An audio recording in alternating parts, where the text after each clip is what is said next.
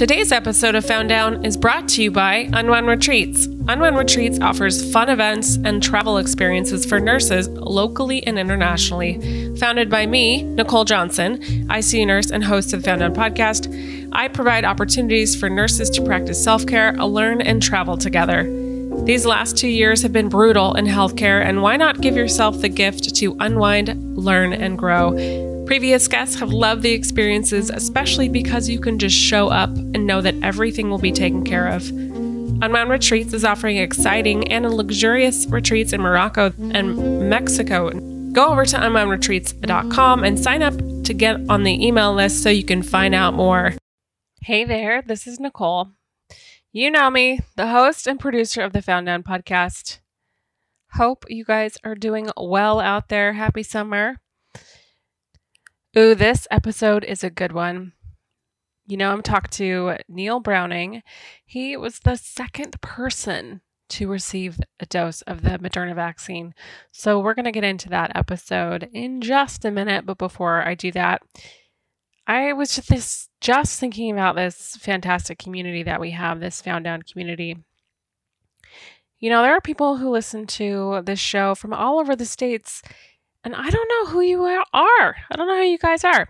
I would love to hear from you. I'd I mean, there are people in Dallas, Fort Worth, New York. I mean, in almost every state. And um, hey, drop me a line. Tell me what's up. Uh, I want to hear from you. I want to hear what's going on where you are in your neck of the woods. Uh, you can email me at founddownpodcast at gmail.com. Drop me a note. I'll read it on the air. That'd be fun. Also, if you want to support the show, there are two ways to do that. One is leave a review, an honest review on whatever platform you listen. Um, that really does help the show go up in the ranks on Apple Podcasts. And then the other way is if you want to actually financially support the show, um, if you feel like you like the show a lot and you want to give a little bit of a donation, you can do so um, if you go to founddownpodcast.com forward slash support. Um, that's one way to do that too. And thank you to those of you out there who have done that. It's super amazing. And I uh, just uh, totally appreciate it. So thank you. Okay, now I want to talk a minute about the amazing sponsor of the Found Down podcast, Nicole Kupchik, CNS and educator. You know, I talk about her frequently on the show because she is um, a sponsor, but she really actually does care a lot about nurses and what's going on with them. You should follow her Instagram. Um, she's got a really great community. It's Nicole Kupchik. Um, it's just at Nicole Kupchik. But she offers courses and classes and, and books and certification review classes for nurses um, to help them increase their practice and grow themselves. And she, if you haven't taken anything by her, she truly is an amazing teacher. She has funny ways of making you remember things. Um, by the way, she's got a certification review class coming up September, October 2021, live webinar, CCRN and PCCN. You want to check it out, go to NicoleKupchikConsulting.com and use the coupon code founddown20 at checkout to get 20% off. That's right, go to NicoleKupchikConsulting.com and use the coupon code founddown20 to get 20% off at checkout. Okie dokie, Smokey. That should do it.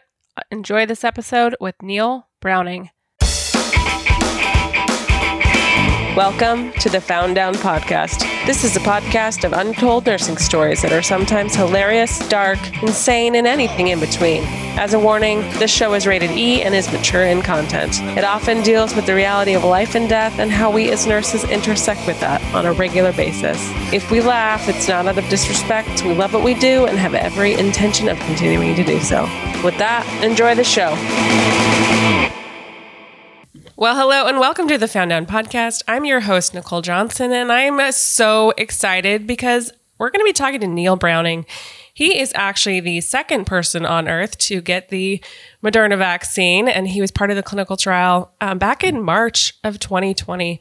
So we're going to talk to Neil. He he's a network engineer out of Seattle. He's a father of three, but we're going to talk to him about his experience, like what that was like, and whatever comes up regarding that. But before we do any of that, hi Neil, welcome to the show. Hi, how are you doing? Good. How are you? Like, how are you really?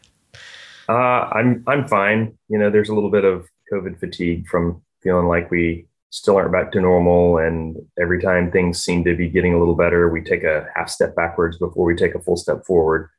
You know, we've got uh, masking is becoming a thing again, which honestly is is needed. Delta is pretty serious. Uh, but overall, I mean, physically, healthily, I'm, I'm fine. It's just a little mentally draining sometimes. Yeah, I hear you. Yes, I know. We're all a little bit like holding our breath, wondering like what's going to happen. Um, are we exactly in the same place we were last year? No, not exactly. You know, I think obviously it's a lot different um, because of vaccines. Frankly, um, a lot of us who've gotten vaccinated have a lot more protection than we would have had. So, on that note, like I said in the in the intro, you or the second person to get the Moderna vaccine. Can you talk about how how did you hear about being enrolled in the clinical trial and all and your decision making process with that? Sure. So this all started back late February or so. A, a group of friends and I were having a discussion on Facebook, and that was when we had just found out we had our first confirmed case in the US, which was here in Washington state, actually like five miles from where I live. And it was a youth who had not traveled outside the country recently, had had no direct contact with anybody who traveled outside the country recently. Um, this kind of gave us uh, enough anecdotal evidence to say, obviously, you're not going to be symptomatic for a good portion of time when you can still transmit uh, the disease. So we were snowballing how this could happen, what the details were. And I'm pretty passionate about it. I, I grew up in a household. My mother was a nurse. My wife is a nurse, uh, both registered nurses. So I've always grown up around medicine, science, uh, data. You know, I believe in modern medicine. And I was being pretty passionate about it. And one of my friends uh, just sent me a text as a sidebar and said, Hey, you know, you, you seem really into this.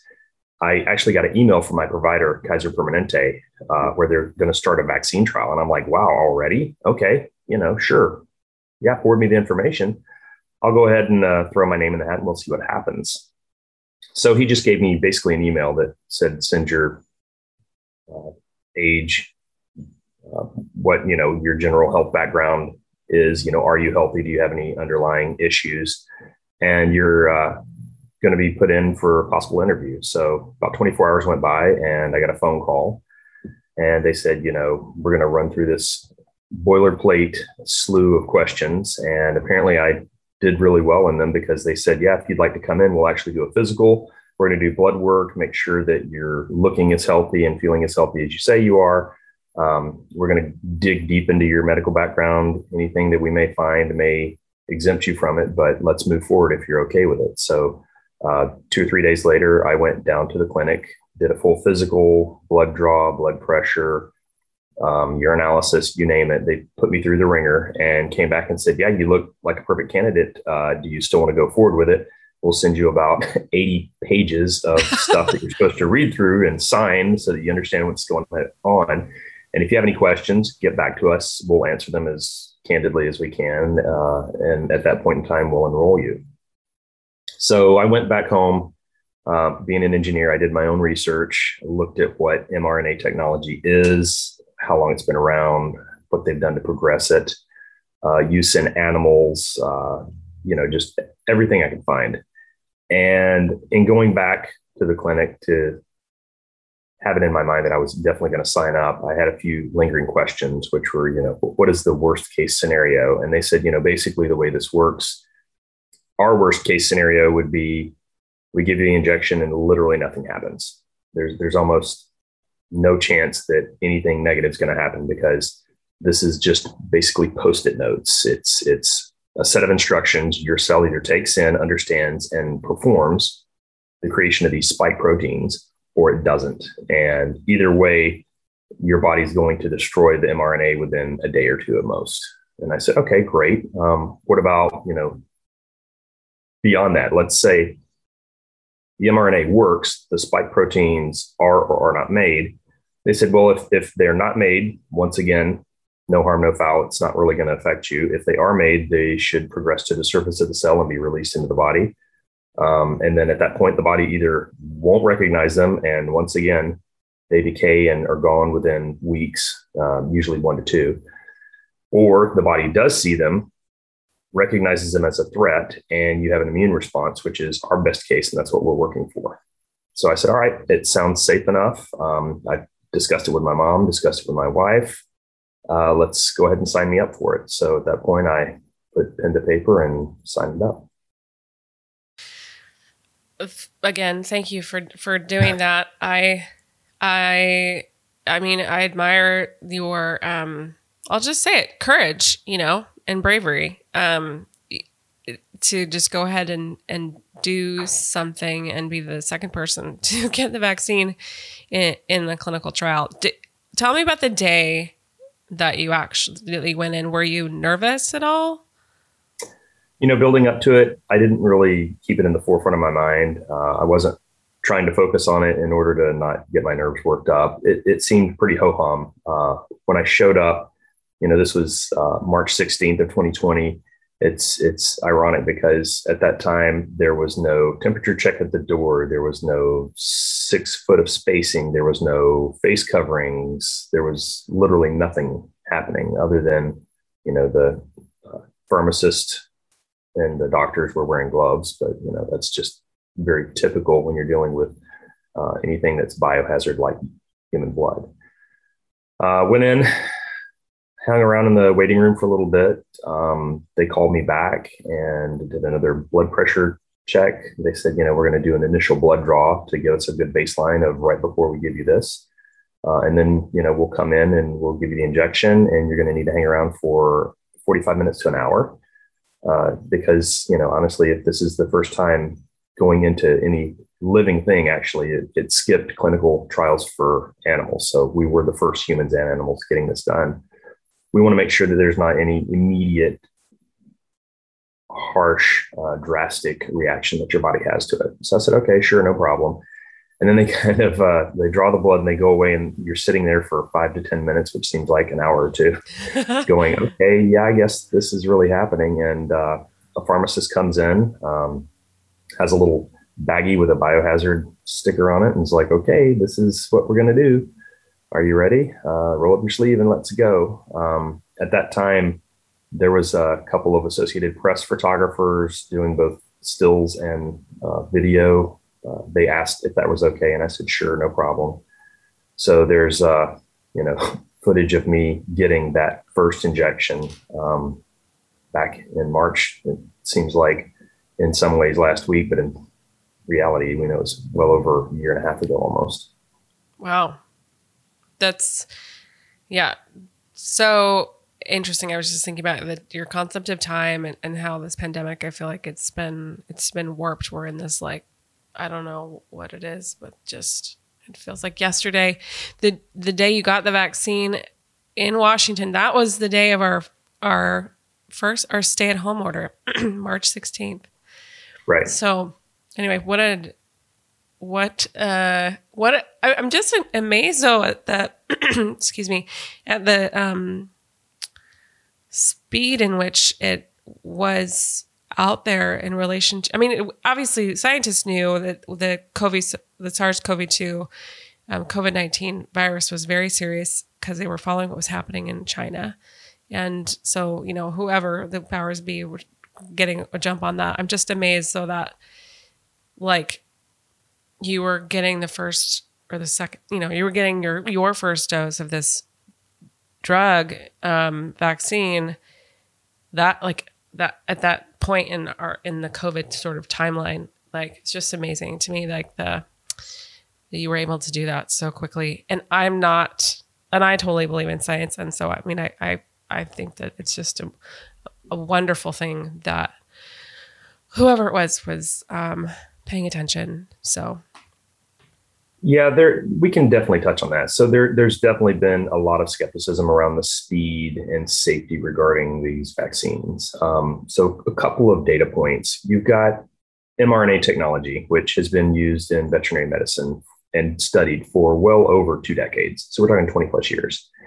Um, they also were able to fully sequence the genome of the virus in China in uh, mid January. And they published that for world consumption for free. Here it is. Let's everybody jump on this. So we've got a few things working for us. We've got past history with a known um, attack vector that you can use for going after viruses that's never been successfully trialed in humans before. But you've also got this urgency. You've got a global pandemic brewing. Um, and you've got a lot of people really focused on it with years of background in science, virology, epidemiology. And then you've got a lot of money being thrown at it too. Um, that's a combination for the perfect storm in a good way. The safety and the speed of the trials, um, usually what would happen is they would do a phase one, which I'm in, uh, and it was a very small pool. And that's basically just to test whether or not there's any negative effects to the body of the vaccine itself. If you get any proof that it actually works, that's icing on the cake, but that's not really what phase one is for. So typically, phase one would go for almost a year for any possible long term effects. And then they would stop. They would analyze the data, they'd publish some papers, and they would decide whether or not they would go to phase two. Then they would do phase two, another year or so. Same process. Analyze the data. Does phase three make sense? Yes. So that's why traditionally vaccines have taken years and years to number one be created and be proven safe and effective for humans. But then there's the additional red tape of showing this data to the fda and getting the full approval. What they've done here instead of doing that serially so that it's one right after the other is they've done them in a staggered parallel. So statistics have shown that 99.99% of vaccine injury and that is something directly causing harm to the human body from a vaccine happens inside of the first six weeks from injection. There's a few exceptions to that. The most notable was when an accidental live polio virus was put in a vaccine. And after six weeks had passed, that person got polio and died. So that's an extreme case. We've obviously learned a lot and we know exactly what we're doing in much of the way vaccines are being produced. So after phase one people, which we were actually broken into three groups, uh, the first group, which I was in, only got a quarter of what the current dose everyone else is getting. So I got 25 micrograms. Four weeks later, I got another 25 micrograms. Uh, at the point where we were eight weeks out from our first injection, phase two started because they had enough data to say six weeks has passed after the first injection. In fact, eight weeks and there's been no adverse reaction to the 15 people in the small dose. So they moved to the second phase of phase one, which was people getting 100 micrograms, which is the dose everybody's getting now. Mm-hmm. Those people did a, an injection four weeks, an injection four weeks, a blood draw, and then they started the final group in phase one, which was 250 or two and a half times what people got. Um, that helps both test the safety as well as try and right size what the dosage is going to be. So they found that 25 was not bad. Uh, it's it's not a linear um, graph if you look at the titer mm-hmm. level antibodies. So even though I got a quarter of the go ahead dose everybody else in the world ended up getting, I was only at half the same antibody levels as people who got the full 100 microgram dose. So quadrupling the dose only produced double the amount of antibodies. The 250, there were too many adverse effects with people getting severe headaches, uh, nausea. Um, one gentleman passed out, uh, and and fairly high fevers in the 102, 103 range. So those were obviously helping target that. Yeah, that's too much. Um, nobody had any lasting ill effects from it. They all cleared up, much like people have the effects of these uh, mRNA vaccines within the first 36 hours after the injection. It's all gone. So once phase one had been underway for three months, that's when phase two started.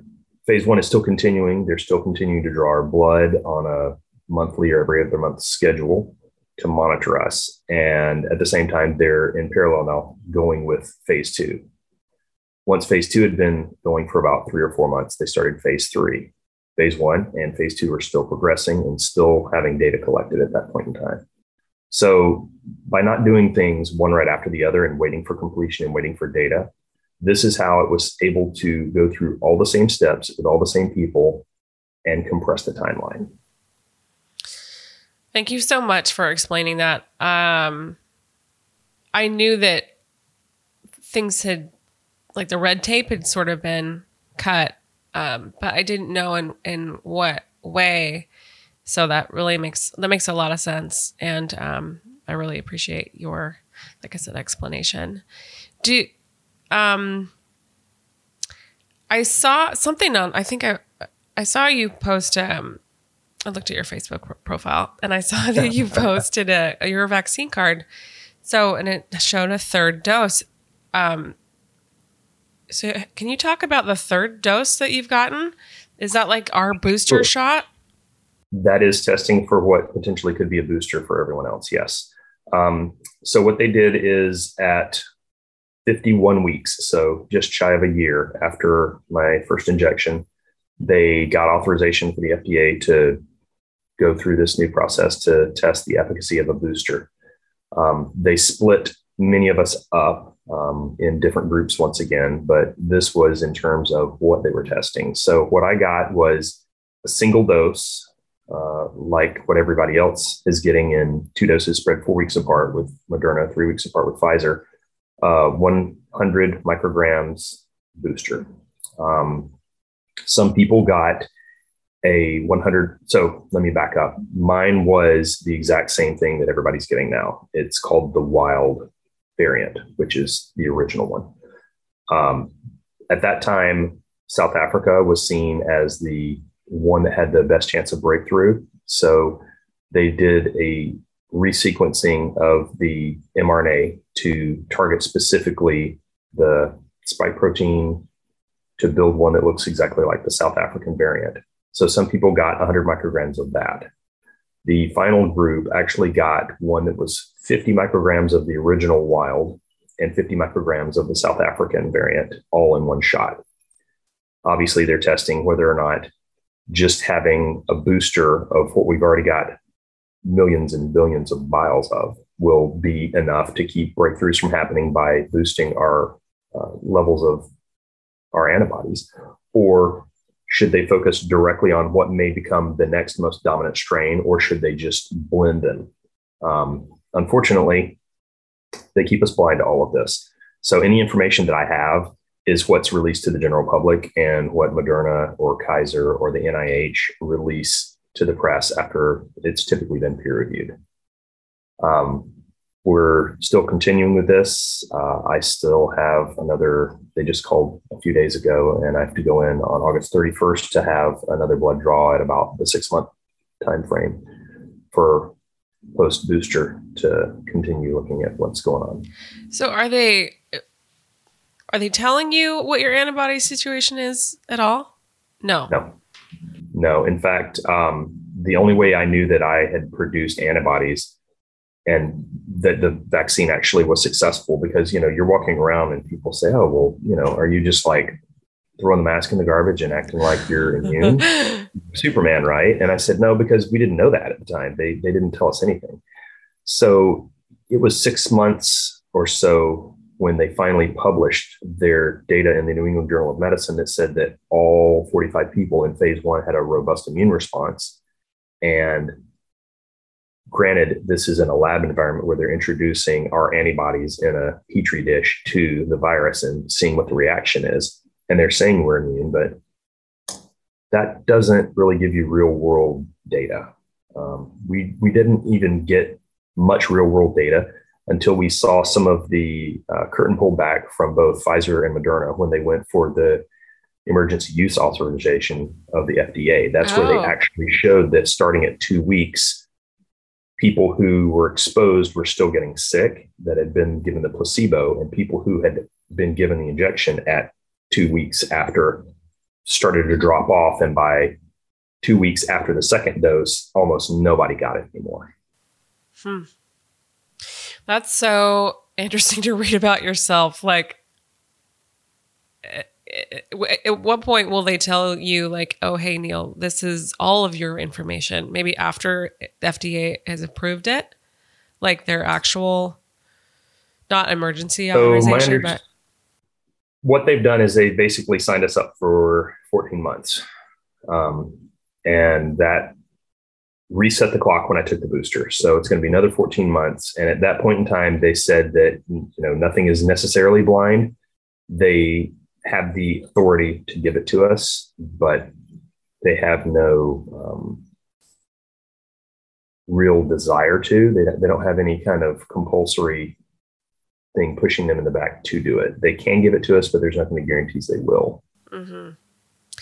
I I wonder if you feel a tiny bit more secure though with having had a booster. Do you do you feel that way a little bit?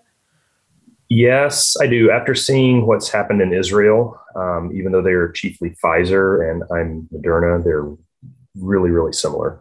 Um, but seeing that after you know 90 plus days to six months that the levels have dropped enough where they're getting more breakthrough cases and that they've actually authorized using a booster. And I believe there's a few other European countries that are going through that process now as well. It, it does make me feel better um, since, you know, I've, I've, in the last two months gotten my 12 year old, uh, well, she's now 13, mm-hmm. but she was vaccinated.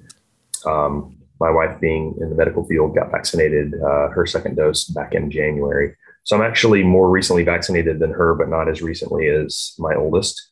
Um, still have two that are under the age of 12 and can't get vaccinations. So, you know, we mask up, we limit our exposure in public, and we wash our hands and do everything we can.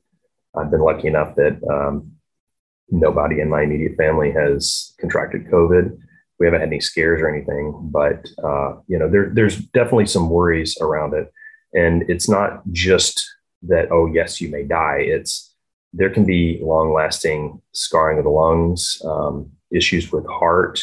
Uh, you know, they're they're it's kind of like chickenpox back in the day, and it's kind of ironic that they're comparing Delta as being as contagious as chickenpox was. When I was growing up, if the little boy down the street got chickenpox, all the kids went to play with him because you want to get it out of the way and then you're done and you won't catch it again. And it's easier to get over when you're a kid rather than when you're an adult. It can be much more serious. Fast forward to this current timeline where we see that, oops, now everybody who got it has to take a shingles vaccine when they're 50, or you could be right. contracting, or the, the virus basically comes alive again and shows itself as shingles, which can be a very painful and debilitating uh, disease. So, COVID could very easily be like chickenpox in that these long haul symptoms don't go away, or even that people who got mildly sick and feel great and say, see, it didn't need a vaccine, it's just like the common cold, might have some serious health issues down the road that they don't know that they're setting themselves up for. Yeah. And we certainly have seen that in the medical field where folks um, literally dropped dead from a heart attack or a stroke, you know? Mm-hmm. So, um, cause there's, we don't quite understand the, there's some weird coagulability that happens, um, with the virus. And I don't understand that, but you're absolutely right. So what you're saying is we really, we still really don't want to get it. No, definitely not. Looking back on getting enrolled um, in this clinical trial, like how do you think about it now after being like a year and a half? I think it's remarkable. Um, there was a lot of hope that this would work. There has never been an mRNA vaccine that's ever been successfully released for humans, um, mainly because it was such an edge technology for so many years. They were using it on things that are incredibly hard, like uh, Zika, AIDS, HIV, um, cancer, even. Those, those are problems that we don't expect to have solved pretty quick. Um, so having this work as quickly and spun up as quickly and distributed to the world as quickly as it was, and to be, you know, against the wild variety, 90 plus percent efficacy is, is astounding. Um, I knew that um, after day one, I was getting calls randomly. I don't know. I guess once the media, the Associated Press gets your number, it's just passed around. So I'm getting calls from everybody from CNN to Fox to the local news channels, you name it. I, I made a decision. I said, you know, if this company really knows what they're doing and takes things off the ground, I'm going to willfully not invest. I know that I could probably make a mint, and you know, in hindsight, I could have retired. I'd have a lot of money if I had poured uh, a good bit of savings into Moderna stock, but I haven't ever bought Moderna stock or Pfizer stock or any biotech stock. I don't own any now. And I, I don't have a dog in this race except for helping in the global pandemic, helping keep people safe, um, hopefully making sure that as many loved ones as possible are still around in a year or two to to see their kids and grandkids and aunts and uncles and husbands and wives. You can't see it, but I'm crying. Thank you. I, I, just didn't feel like it would be ethical if I'm out here speaking positive things about an injection that I got that at the time was highly experimental, um, had a, a very slim chance of being successful but then I'm making money and capitalizing on it. I just don't ethically feel like that was a good thing to do. So I made a choice that I'm going to step back from that and not, you know, try and make money off of uh, the success that I possibly helped create. Yeah. Um, did you also feel like, um, and I felt a little bit of this myself, um, being, you know, vaccinated early after, you know, the emergency author- authorization did you feel like you had uh, responsibility at all to publicly pra- praise the vaccine or or show that you weren't afraid or or I don't know, promote it in a way? Oh, absolutely. Yes. I definitely use what what little bit of notoriety that I got from being the second human on earth to receive any type of vaccine um, to talk about vaccine hesitancy and understanding science and data over fear and, and uncertainty that you know it's it's ironic that people will take a person you've never met before who just claims they're a medical doctor or a CEO from a pharma company and they're spewing things that are chemically and biologically impossible one one favorite trope is that your DNA is changed by this and that's absolutely impossible um, there's missing pieces of chemistry that would need to be in place to allow that to even happen. Um, the this this goes nowhere near the nucleus and doesn't enter the nucleus of the cell, which is where your DNA is in the first place. So the fact that you would believe somebody you've never met and you have no idea what their actual credentials are on the internet because it just feels right is just confusing to me over somebody who's your doctor who has you know, giving your kids checkups through their whole life, giving you checkups through their whole life. Anytime you are sick or injured, you go to this person and they give you medicine, prescriptions, PT, they make you feel better. And they're telling you, yeah, no big deal. I mean, literally, vials of this are all around the world in numerous doctors and scientists' hands. Anybody at any time could take a microscope, look at it, pull it apart, and say, hey, there's a big lie here, and here's the proof. But right. that hasn't happened because it's not a thing. Yeah. So it, it confuses me, but at the same time, you know, I've been on Anderson Cooper a few times with he and Sanjay Gupta. I've been on other CNN shows. I've been on local news. I've been on uh, interviews, both video and just voice around the world. Good Morning Britain.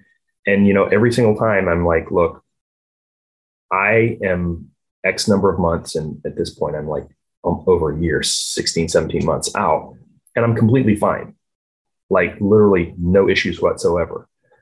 I will go back and touch on the booster. So, because I got a quarter dose, I pretty much felt nothing after either injection mm-hmm. because it was such a small amount. I had really just a very slightly sore arm after the second one, and that was it.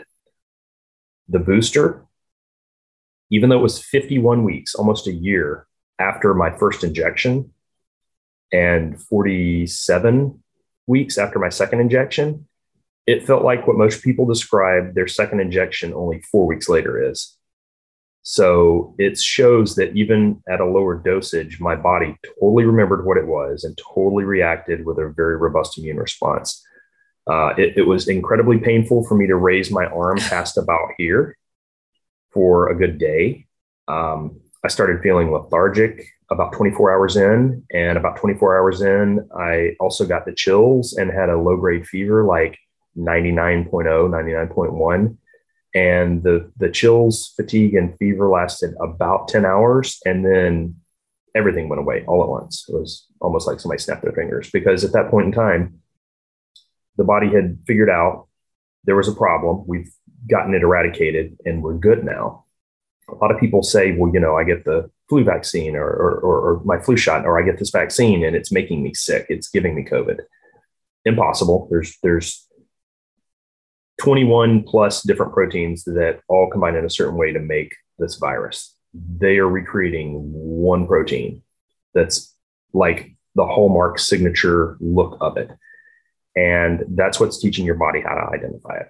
Your body, when you get a fever, when you get chills, when you get aches, that's your body's reaction to something. That's not what's in you causing it.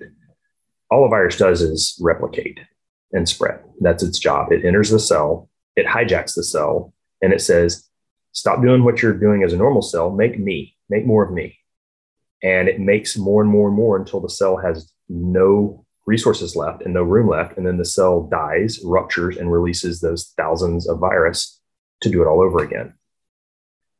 So, much like a splinter in your finger, it's annoying for a little bit, but if you leave it in there a day or so, it gets red and painful and swollen around the outside. That's your body reacting to the splinter, trying to push it out. And this is much the same way these little spike proteins that your body says these are bad, these shouldn't be here is reacting in a very strong and violent way to say there's a problem i'm going to need more of your energy to fight this thing off. So i'm going to make you have a fever so that we can increase our metabolism make more white blood cells make more you know make the lymph nodes swell make you uncomfortable so that you will slow down physically and conserve your energy to help fight this. It's amazing. It's absolutely amazing what the technology was able to do and what and then our immune response can do uh, to protect ourselves um, from this virus. Neil, I just want to thank you so much for um, being on the show and and um, really sharing your, what your experience was like.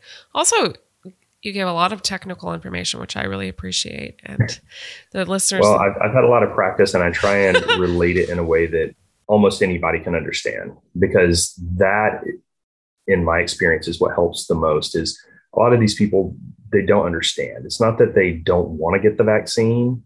And granted, there are some who absolutely don't, and for whatever reason. Um, the reason for getting it in as many arms as possible is a few things. Number one, there are people who are immunocompromised or who have allergies who can't take the vaccine. So you need as many people inoculated as possible to create herd immunity, which I'm sure a lot of people have heard about. Um, but it basically means it reaches a point where there's so few people that can contract it and spread it and help it continue that it just burns itself out and is gone.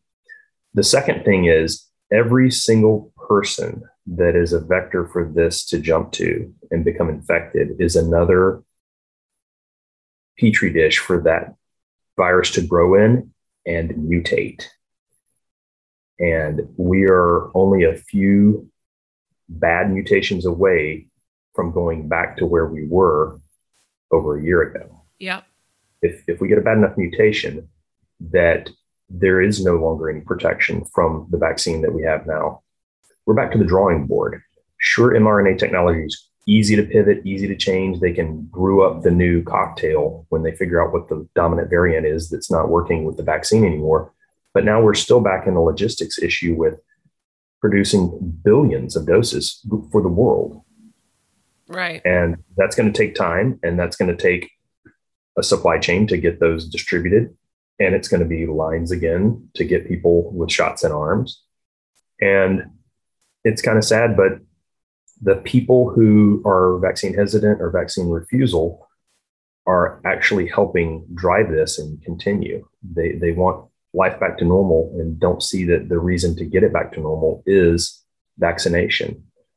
It, it's a double edged sword with how lucky and, and fortunate and privileged we are as a country that we have no huge systemic issues with rampant things of the past. Polio has not been eradicated. Polio is in many third world countries, but few and gone are the people who remember polio or who had, you know, a brother or a cousin or the kid down the street who was paralyzed and died from polio.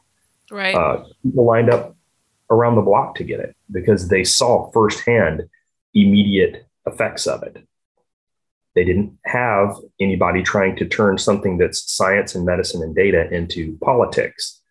Those two shouldn't mix. There's no reason to politicize sick people, dying people, or be able to say, well, we should open things back up because you know it's people's livelihoods and, and their jobs. That's basically saying I'd prefer us to make money and thereby putting a price on a person's life. Well, they're not worth you know uh, another two weeks of lockdown. They're not worth that. Those people are old or they're sick and they they're going to die anyway. Well we're all going to die but that's just not a compassionate and empathetic way to address this. No.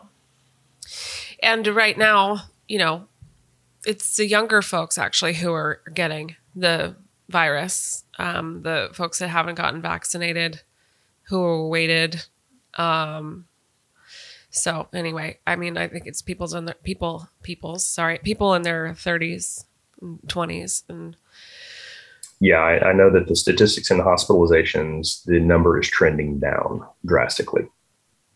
Yeah, we're seeing the age number, the age number, not the number of oh. people. The number of people is going up, but the average age is going down, which is a, a sure sign that it's hitting people harder at a younger age group. Because yeah. otherwise, if it wasn't hitting them hard, they wouldn't be going to the hospital. Very true. Uh, I agree with everything that you said. Um, that unfortunately, the unvaccinated and the vaccine hesitant are, are kind of keeping us in this quagmire. Um, and yes, I agree. Everybody should get vaccinated if they can, um, so that we can sometime return somehow or just experience life in a more, I don't know, way that we used to. Um, yeah. I saw this meme the other day of this like mom and the her daughter was pointing, "Mom, I see you're polio vaccine. Did you see that?" Like, yeah, she's like, "What is that?" Oh, that's my scar from a polio vaccine. She goes, "Why don't I have one?" She goes, "Because vaccines work." yeah, yeah. Yep. Because that's what happens. And and I just, you know, I just my sister has one, but I don't. Oh, She's wow. only three years and eleven months older than me, but she has a polio scar. I I was born in seventy three, so I don't have one. She was born in sixty nine. Wow. Yeah. And it's really interesting to think how much things change in a short period of time. I mean, four years that's sort of that's not very much time. And It will be interesting to see for us how things change as well. But yeah, I I think that all of us who are here now are here because of we made it. You know, our parents, our ancestors, whoever it is, made it through because of vaccinations. Like we all got measles, mumps, rubella, um, mm-hmm. flu vaccines, and and you name it. Um, and and you know, people talk about oh, it's a it's a big pharma is just trying to push boosters because they want to make more money. Let me tell you something. If Big Pharma wanted to make money, they make money on people lingering near death for weeks in a hospital. That's how you make money. Have you ever seen those bills? That's how people make money. It's not about injections in people's arms. Secondly, anytime you're getting the tetanus shot every 10 years or so, that's a booster. Why? Because Chickenpox lasts pretty much your whole life. You're almost never going to get a second case of it, but tetanus goes away. Your body's memory of it goes away, and you need a booster about every 10 years because if you get tetanus, there's a little boy in Oregon just five or six years ago who, you know, his parents were severe, hard line against vaccination. He hadn't had anything. He scratched his leg on a rusty nail and he got tetanus, and they didn't take him to the doctor for weeks and it was over a million dollars. He had to learn to walk again. He was in pain. They had to have complete darkness in his room because even light would trigger his body into spasms where, you know, those who aren't familiar with tetanus, it basically tenses all your muscles up like you have a whole body Charlie horse that doesn't go away. And anybody who's had a Charlie horse knows how painful that is for just a few seconds. Um, yeah, you have to get all of that. And the people who say, well, I'm young enough and, and I don't need to worry about it. And I'm not worried about protecting kids. Um, when you get the Tdap, the P in that, that's pertussis. That's whooping cough. Very few adults get whooping cough. And if you do, you get over it pretty easy. It's not a big deal. But guess what? Whooping cough kills kids. That's why we make sure everybody gets inoculated against that so that we don't have that threatening our kids' lives. This is the same way. It's no different. Yeah, I mean it's about empathy, right? Yeah. And yeah. I mean we we should be thinking about the fellow our fellow citizens, our our countrymen, our neighbors, our family members, or whoever it is. It isn't just about us as individuals. And on social media, I purposely have people who are of varying points of view because I don't want to live in an echo, echo chamber. I want to understand what their thought process. I want to understand what they're thinking about, why they have issues, and you know, there's ways to ask a question, and then there's ways to ask a loaded question. Um, if if I say, "Hey, did you happen to steal a car the other day?" is completely different than if I say, "Hey, how are you going to handle that car you stole the other day?" Now it's already presuming you have stolen a car. And there's yeah. no way anybody can answer that without having to attack the fact that they didn't. In that same vein, I had um, somebody say, So the Red Cross won't take donations from people who've been vaccinated. I thought this didn't change your DNA. Hmm. And I go, Well, I've given blood twice since I've been vaccinated. So that's not true. They absolutely can and do take your blood. And just to give you something to think about, the chances, especially in the Seattle area where we have 70, 80% fully vaccinated, the chances of you getting a blood transfusion of somebody who has vaccinated blood is very, very high. Even anywhere else in the country, though, it's also very high. And if you think about it, you can find out why. It's compassion somebody who's compassionate enough to care for others to get a vaccine is also going to be the same person that's compassionate enough to donate their own blood for other people's purpose and lives. So, without going into statistics, I would estimate they probably have a far higher amount of donations from vaccinated blood than from non. Yep, I have a feeling you're right. Do you have any last closing thoughts at all for the, today's show, Neil? You know, as as trying as it is mentally, emotionally, to continue to mask, to continue to socially distant, to take whatever precautions you can, ju- just do them. I know we would all like to go back to normal. Um, the problem is when we know it's safe to go back to normal, and we don't know that yet. So, is it annoying to wear a mask? Yes. Is it so bad that you pass out, that you have health conditions. No. And, you know, some of these efforts that people went through to prove that it doesn't lower your O2 sat or increase your carbon dioxide in your bloodstream are just ludicrous. I mean, nurses, doctors have been doing this for years. Uh, there's doctors in right. operating room that are, are on 16 hour procedures wearing a mask the whole time. And if there's somebody you want to have the sharpest physical and mental acuity possible, it's somebody with a sharp instrument poking around inside your body. if there were any issues, it would have become apparent far before just this past year. So it, it's not really hurting anybody. You may feel like you're suffocating or like you can't breathe as well, and that's that's a mental thing. And you know, practice wearing it around the house and take it off when you feel like that. And then pretty soon you'll get to ignore it. Uh, the kids, you know, usually who are doing what they're told, wear the masks all the time and don't really have a problem. I see kids far younger than are required to wear masks wearing masks and they're fine with it. Some of them are even, well, why can't I have a mask? You have a mask, mom. I want a mask too. And so the monkey see, monkey do, and it's not a big deal.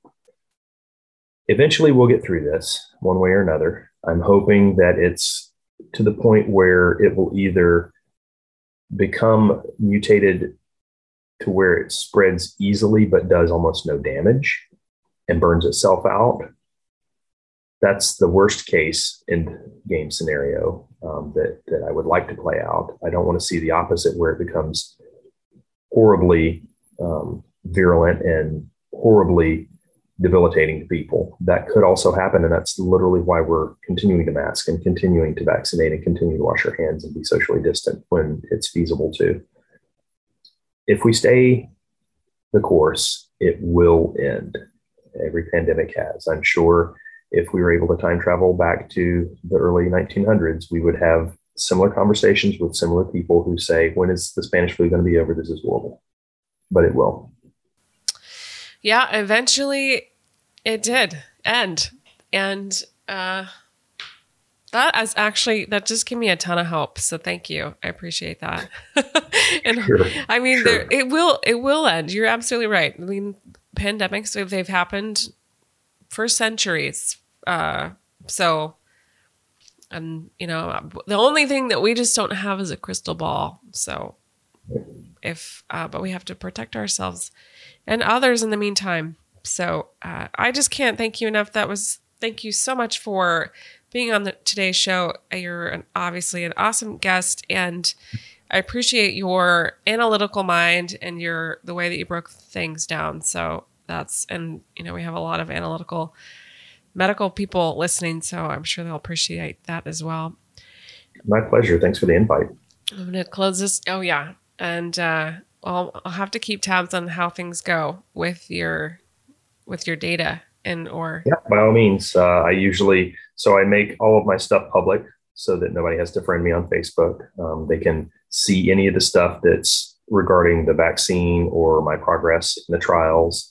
Um, they're free to comment, ask questions, and I'm fairly responsive. Um, so they can they can find any data they want to or ask questions, and I can delve in and share what I know, or I can dig for it and find links to back up what I'm saying. i will link up some of the um, like your some of your uh, so interviews um, that you've done on the show notes of this podcast, so people can okay. see that for themselves. All right, I'm going to close this one out like I normally do. Stay safe and stay sane, and we'll see you on the next one. Thanks so much. Yeah, no problem. Thanks so much for tuning in today. If you enjoyed the show, please subscribe and leave an honest review on whatever platform you are listening. Also, feel free to share this with your nursing colleagues. If you'd like to email me, you can do so at founddownpodcast at gmail.com. Feel free to send in any stories, just make sure they're HIPAA compliant. Also, you can follow the podcast on Instagram at Found Down Podcast. We'll see you on the next one.